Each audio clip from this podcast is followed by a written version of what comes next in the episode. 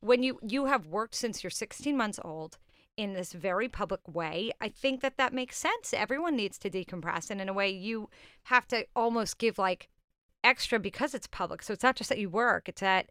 And for people who don't understand, like the the actors on set, people think it's all like glory, and it's not. I mean, I, I, I It's don't have not, yeah. nearly the TV experience you have, but the TV that I've done, none of it. It's just not glory. It's it's, it's not work. glory it's work and that's that's something that i'm trying to uh, train people around me to stop asking me are you having fun Oh, are you having come fun and i go you know what it's satisfying Yes, but this is work Of course. you know what i'm saying and Yeah. at times we have fun but that's you know that's also fun within the workplace Yeah. and then at the end of the day i'm still clocking out and i have i actually have an eight to eight job Yeah. sometimes longer sure. and um, it's satisfying and fulfilling.